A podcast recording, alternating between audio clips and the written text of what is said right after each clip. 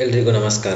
ಯುಧಿಷ್ಠಿರನು ನಾರದ ಮಹರ್ಷಿಗಳಲ್ಲಿ ಬೇರೆ ಬೇರೆ ಆಶ್ರಮಗಳಿಗೆ ಸಂಬಂಧಪಟ್ಟಂತಹ ಪ್ರಶ್ನೆಯನ್ನ ಕೇಳಿರ್ತಾನೆ. ಅದಕ್ಕೆ ಪೂರಕವಾಗಿ ನಾರದ ಮಹರ್ಷಿಗಳು ಗೃಹಸ್ಥಾಶ್ರಮದ ಬಗ್ಗೆ ವಿವರಣೆಯನ್ನ ಕೊಡ್ತಾರೆ. ಯುಧಿಷ್ಠಿರ ಕೇಳ್ತಾನೆ, ಜೀವನದ ಗುರಿಯನ್ನ ಅರಿಯದೇ ಇರುವಂತಹ ಅನ್ನಂತಹ ಗೃಹಸ್ಥನು ಮೋಕ್ಷವನ್ನ ಪಡಿಬೇಕು ಅಂತ ಇದ್ರೆ ಏನ್ ಮಾಡಬೇಕು ಅಂತ ಹೇಳುವ ಒಂದು ಪ್ರಶ್ನೆಯನ್ನ ನಾರದ ಮಹರ್ಷಿಗಳಲ್ಲಿ ಯುಧಿಷ್ಠಿರ ಕೇಳ್ತಾನೆ. ಅದಕ್ಕೆ ನಾರದ ಮಹರ್ಷಿಗಳು ಹೇಳ್ತಾರೆ, ಒಬ್ಬ ಮನುಷ್ಯನು ಗೃಹಸ್ಥಾಶ್ರಮದಲ್ಲಿ ಇದ್ರೂ ಕೂಡ ಆತ ಗೃಹಸ್ಥ ಧರ್ಮಕ್ಕೆ ಸಂಬಂಧಪಟ್ಟಂತಹ ಎಲ್ಲ ಕರ್ಮಗಳನ್ನ ಆತಂಕ ಇಲ್ಲದೆ ನಿರ್ವಹಿಸಬಹುದು. ಆದ್ರೆ ಅವನಿಗೆ ಯಾವಾಗ ಅವಕಾಶ ಸಿಗ್ತದೆ, ಆಗ ಅವನು ಶಾಂತಚಿತ್ತರಾದಂತಹ ಸಾಧು ಸಜ್ಜನರ ಸಹವಾಸವನ್ನ ಮಾಡ್ತಾ ಭಗವಂತನ ಲೀಲಾ ಕಥಾಮೃತವನ್ನ ಶ್ರದ್ಧೆಯಿಂದ ಮತ್ತೆ ಮತ್ತೆ ಕೇಳ್ತಾ ಇರಬೇಕು. ಕನಸಿನಿಂದ ಎಚ್ಚರಗೊಂಡ ಮನುಷ್ಯ ಕನಸಿನಲ್ಲಿ ಬಂದಂತಹ ಸಂಬಂಧಿಗಳೊಂದಿಗೆ ಆಸಕ್ತಿಯನ್ನ ಹೊಂದುವುದಿಲ್ಲ. ಹಾಗೆಯೇ ಸಜ್ಜನರ ಸಹವಾಸದಿಂದ ಬುದ್ಧಿಯು ಶುದ್ಧ ಆಗ್ತಾ ಇದ್ದ ಹಾಗೆ ಶರೀರ ಪತ್ನಿ, ಪುತ್ರ, ಧನ ಮುಂತಾದವುಗಳ ಕಡೆಗೆ ಆಸಕ್ತಿಯನ್ನ ಮನುಷ್ಯ ಬಿಟ್ಟು ಬಿಡಬೇಕು? ಎಷ್ಟು ಅವಶ್ಯಕತೆ ಉಂಟೋ, ಅಷ್ಟು ಮಾತ್ರನೇ ಮನೆಯ ಮತ್ತು ಶರೀರದ ಸೇವೆಯನ್ನ ಮಾಡಬೇಕು. ಅತಿಯಾಗಿ ಯಾವುದನ್ನ ಕೂಡ ಮಾಡಲಿಕ್ಕೆ ಹೋಗಬಾರ್ದು. ಅತಿಯಾಗಿ ಯಾವುದರಲ್ಲೂ ಹೆಚ್ಚಿನ ಆಸಕ್ತಿಯನ್ನ ತೋರಿಸಬಾರ್ದು. ಒಳಗಿನಿಂದ ವಿರಕ್ತನಾಗಿದ್ದು ಹೊರಗಿನಿಂದ ಆಸಕ್ತನಾಗಿರುವಂತೆ ಮತ್ತು ಇತರ ಜನರೊಂದಿಗೆ ಸಾಮಾನ್ಯ ವ್ಯಕ್ತಿಯ ಹಾಗೆ ವ್ಯವಹರಿಸ್ತಾ ಇರಬೇಕು. ಅದಲ್ಲದೆ ಗೃಹಸ್ಥನಾದ ಮನುಷ್ಯನು ಧರ್ಮ, ಅರ್ಥ ಮತ್ತು ಕಾಮ ಇವುಗಳಿಗೆ ಮಿತಿಮೀರಿ ಕಷ್ಟವನ್ನ ಪಡಬಾರ್ದು. ಎಷ್ಟು ಆತನಿಗೆ ಲಭಿಸಿದೆಯೋ ಅಷ್ಟರಲ್ಲೇ ಸಂತಸವನ್ನ ಪಡುವಂತಹ ಪ್ರವೃತ್ತಿಯನ್ನ ಒಬ್ಬ ಗೃಹಸ್ಥನು ಬೆಳೆಸಿಕೊಳ್ಬೇಕು. ಆ ನಂತರ ಭಗವಂತನ ಧ್ಯಾನವನ್ನ ಸದಾ ಮಾಡ್ತಾ ಇರಬೇಕು ಅಂತ ನಾರದ ಮಹರ್ಷಿಗಳು ತಿಳಿಸ್ತಾರೆ. ಸಾಕಷ್ಟು ಅನುಕೂಲ ಇರುವಂತಹ ದ್ವಿಜನು ಭಾದ್ರಪದ ಮಾಸದ ಕೃಷ್ಣ ಪಕ್ಷದಲ್ಲಿ ಪಿತೃಗಳಿಗೆ ಶ್ರಾದ್ದವನ್ನು ಮತ್ತು ಮಹಾಲಯ ಅಮಾವಾಸ್ಯೆಯ ದಿನ ಎಲ್ಲಾ ಮೃತ ಬಂಧುಗಳಿಗೂ ಪ್ರತ್ಯೇಕ ಪ್ರತ್ಯೇಕವಾಗಿ ಪಿಂಡ ಪ್ರದಾನಾದಿಗಳನ್ನ ಮಾಡಬೇಕು. ಇವೆಲ್ಲದರಿಂದ ಅಮೋಘ ಶ್ರೇಯಸ್ಸನ್ನು ಒಬ್ಬ ಗೃಹಸ್ಥನು ಪಡಿಬಹುದು. ಸತ್ಪಾತ್ರನಾದಂತಹ ಭಗವಾನ್ ಶ್ರೀಹರಿಯ ನಾಮವನ್ನ ಸ್ತುತಿಸುತ್ತಾ ಪರಮ ಪುರುಷನಾದ ಶ್ರೀ ಕೃಷ್ಣ ದೇವರೇ ಈ ಬ್ರಹ್ಮಾಂಡ ಅಂತ ಹೇಳುವಂತಹ ವಿಶಾಲ ವೃಕ್ಷದ ಬೇರಾಗಿದ್ದಾರೆ.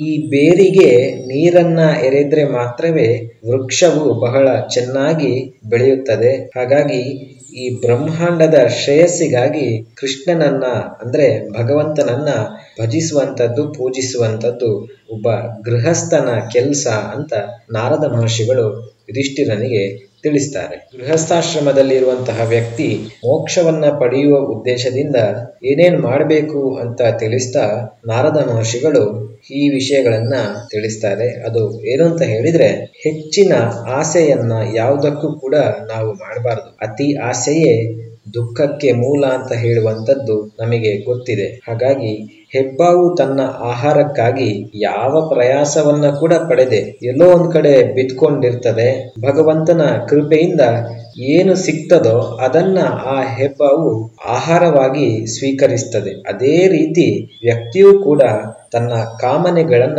ಬದಿಗೆ ಒತ್ತಿ ಕೃಷ್ಣ ಪ್ರಜ್ಞೆಯಲ್ಲಿ ಸ್ಥಿತನಾಗಿದ್ರೆ ಭಗವಂತನನ್ನ ಸೇರುವಂತದ್ದು ಬಹಳ ಕಷ್ಟ ಇಲ್ಲ ಅಂತ ತಿಳಿಸ್ತಾರೆ. ಒಬ್ಬ ಗೃಹಸ್ಥನು ಒಬ್ಬ ಗೃಹಸ್ಥನು ತನ್ನ ಮನಸ್ಸನ್ನ ಸ್ವಾಧೀನಪಡಿಸಿಕೊಳ್ಬೇಕು ಅಂತ ಇದ್ರೆ ತನ್ನ ಕುಟುಂಬವನ್ನ ಬಂಧು ಬಾಂಧವರನ್ನ ತೊರೆದು ಪವಿತ್ರವಾದಂತಹ ಏಕಾಂತ ಪ್ರದೇಶಕ್ಕೆ ಹೋಗ್ಬೇಕು. ಅಲ್ಲಿ ಶರೀರ ಪೋಷಣೆಗೆ ಎಷ್ಟು ಬೇಕೋ ಅಷ್ಟು ಮಾತ್ರನೇ ಆಹಾರವನ್ನ ಭಿಕ್ಷೆಯಾಟನೆ ಮಾಡುವುದರ ಮೂಲಕ ಪಡೆದುಕೊಳ್ಳಬೇಕು. ಸಮತಟ್ಟಾದಂತಹ ನೆಲದಲ್ಲಿ ದೇಹವನ್ನ ನೇರವಾಗಿರಿಸಿ ಸ್ಥಿರಚಿತ್ತನಾಗಿ ಓಂಕಾರವನ್ನ ಜಪಿಸಬೇಕು. ತನ್ನ ಮೂಗಿನ ತುದಿಯಲ್ಲೇ ದೃಷ್ಟಿಯನ್ನಿಟ್ಟು ಶ್ವಾಸವನ್ನ ಒಳಕ್ಕೆ ಸೆಳೆದುಕೊಳ್ಳುವುದು, ಅಂದ್ರೆ ಪೂರಕ ಶ್ವಾಸವನ್ನ ಹಿಡಿದಿಟ್ಟುಕೊಳ್ಳುವಂಥದ್ದು, ಕುಂಭಕ ಶ್ವಾಸವನ್ನ ಹೊರಬಿಡುವುದು, ಅಂದ್ರೆ ರೇಚಕ. ಈ ವಿಧವಾದ ತಾಂತ್ರಿಕ ಚಟುವಟಿಕೆಯ ಮೂಲಕ ಪ್ರಾಣಾಯಾಮವನ್ನ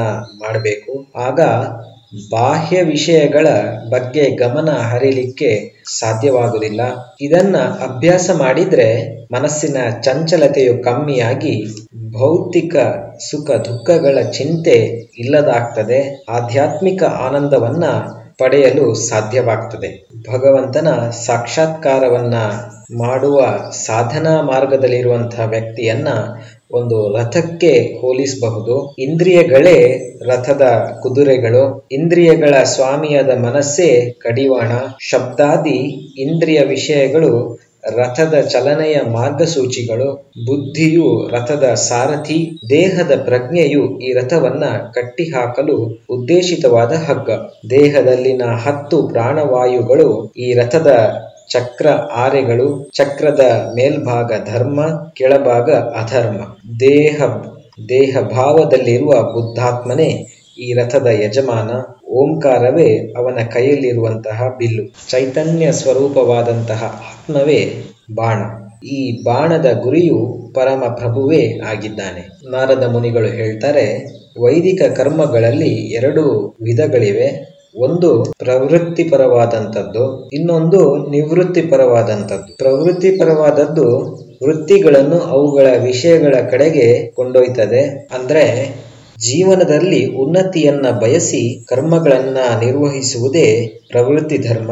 ಯಾವುದೇ ಭೋಗ ಅಪೇಕ್ಷೆ ಇಲ್ಲದೆ ನನ್ನ ಕರ್ತವ್ಯ ಎಂದು ಕರ್ಮಗಳನ್ನ ನಿರ್ವಹಿಸುವುದು ನಿವೃತ್ತಿ ಧರ್ಮ. ಪ್ರವೃತ್ತಿ ಧರ್ಮದಿಂದ ಒಬ್ಬ ವ್ಯಕ್ತಿ ಮತ್ತೆ ಮತ್ತೆ ಕರ್ಮ ಬಂಧನಕ್ಕೆ ಸುರುಕಿಕೊಳ್ತಾನೆ. ಇದರಿಂದ ಹುಟ್ಟು ಸಾವು ಅಂತ ಹೇಳುವ ಚಕ್ರದಲ್ಲಿ ಮನುಷ್ಯ ಸಿಕ್ಕಿ ಹಾಕಿಕೊಳ್ತಾನೆ ಆದ್ರೆ ನಿವೃತ್ತಿ ಧರ್ಮದಿಂದ ಜನನ ಮರಣ ಅಥವಾ ಹುಟ್ಟು ಸಾವು ಹೇಳುವ ಚಕ್ರದಿಂದ ಮುಕ್ತನಾಗಿ ಆನಂದದಾಯಕವಾದಂತಹ ಬದುಕನ್ನ ಸವಿಲಿಕ್ಕೆ ಇದರಲ್ಲಿ ಸಾಧ್ಯ ಇದೆ. ನಿವೃತ್ತಿ ಧರ್ಮವನ್ನ ಅನುಸರಿಸುವವನು ಕಠಿಣವಾದಂತಹ ಸಾಧನೆಯ ಮೂಲಕ ತನ್ನ ಮನಸ್ಸನ್ನ, ಚಿತ್ತವನ್ನ ಬ್ರಹ್ಮನಲ್ಲಿ ಲೀನಗೊಳಿಸ್ತಾನೆ. ಹೀಗೆ ತನ್ನನ್ನ ತಾನು ಸಂಪೂರ್ಣವಾಗಿ ಭಗವಂತನಿಗೆ ಅರ್ಪಿಸಿದ ಮೇಲೆ ಆತ ಶುದ್ಧನಾದಂತಹ ಆತ್ಮವಾಗ್ತಾನೆ. ಆ ಮೂಲಕ ಮೋಕ್ಷವನ್ನ ಆತ ಪಡಿತಾನೆ. ಇದನ್ನೇ ದೇವಯಾನ ಮಾರ್ಗ ಅಂತಾನೂ ಹೇಳ್ತಾರೆ. ಮಹಾರಾಜ ಯುಧಿಷ್ಠಿರನೇ, ಭಗವದ್ಭಕ್ತನಾದಂತಹ ಮನುಷ್ಯನು ವೇದದಲ್ಲಿ ಹೇಳಲ್ಪಟ್ಟ ಈ ಕರ್ಮಗಳನ್ನೆಲ್ಲ ಮಾಡ್ತಾ, ಅದಲ್ಲದೆ ಬೇರೆ ಬೇರೆ ಸ್ವಕರ್ಮಗಳನ್ನ ಅನುಷ್ಠಾನ ಮಾಡ್ತಾ, ಮನೆಯಲ್ಲಿ ಇದ್ರೂ ಕೂಡ ಭಗವಂತನ ಗತಿಯನ್ನ ಪಡೆದುಕೊಳ್ತಾನೆ. ಎಲ್ಲ ವಿಪತ್ತುಗಳನ್ನ ಮೀರಿ ನಿಂತು ಆತ ಶ್ರೀ ಕೃಷ್ಣ ಪರಮಾತ್ಮನನ್ನೇ ಸೇರ್ತಾನೆ. ನೀನು ಕೂಡ ಕೃಷ್ಣನ ಕೃಪೆಯಿಂದಾಗಿ ಎಲ್ಲ ಕಷ್ಟಗಳನ್ನ ನಿವಾರಿಸ್ತಾ ಸಮಸ್ತ ಭೂಮಂಡಲವನ್ನ ಗೆದ್ದಿದ್ದೀಯ? ನೀನು ಕೂಡ ದೊಡ್ಡ ದೊಡ್ಡ ರಾಜಸೂಯ ಯಾಗ ಮುಂತಾದ ಯಜ್ಞಗಳನ್ನ ಮಾಡಿದ್ದೀಯ? ಯಾರು ನಿನ್ನ ಹಾಗೆ ತಮ್ಮ ತಮ್ಮ ಕೆಲಸವನ್ನ ಮಾಡ್ತಾ ಇವೆಲ್ಲವೂ ಕೂಡ ಭಗವಂತನ ಅಧೀನ ಅಂತ ಹೇಳಿ ತಿಳಿದುಕೊಂಡು ನಿತ್ಯ ಕರ್ಮಗಳಲ್ಲಿ ಉನ್ನತವಾದಂಥದ್ದನ್ನೇ ಮಾಡ್ತಾ ಭಗವಂತನಿಗೆ ಅದನ್ನ ಸಮರ್ಪಿಸ್ತಾರೋ ಅಂಥವರು ಭಗವಂತನನ್ನ ಸೇರುವಂಥದ್ದು, ಮೋಕ್ಷವನ್ನ ಪಡೆಯುವಂಥದ್ದು ಖಂಡಿತವಾಗಿಯೂ ಸಾಧ್ಯ ಇದೆ ಅಂತ ನಾರದ ಮಹರ್ಷಿಗಳು ಯುಧಿಷ್ಠಿರನಿಗೆ ತಿಳಿಸ್ತಾರೆ. ಆ ಮೂಲಕವಾಗಿ ಗೃಹಸ್ಥನಾಗಿದ್ದರೂ ಕೂಡ ಭಗವಂತನನ್ನ ಸೇರುವ ದಾರಿಯ ಬಗ್ಗೆ ಮಾರ್ಗದರ್ಶನವನ್ನ ನಾರದ ಮಹರ್ಷಿಗಳು ಯುಧಿಷ್ಠಿರನಿಗೆ ಮಾಡ್ತಾರೆ. ಇದಿಷ್ಟು ನಾರದ ಮಹರ್ಷಿಗಳು ಬೇರೆ ಬೇರೆ ವರ್ಣ ಆಶ್ರಮಗಳ ಉಪದೇಶವನ್ನ ಯುಧಿಷ್ಠಿರನಿಗೆ ಕೊಟ್ಟಂತಹ ಕಥೆ. ಧನ್ಯವಾದಗಳು.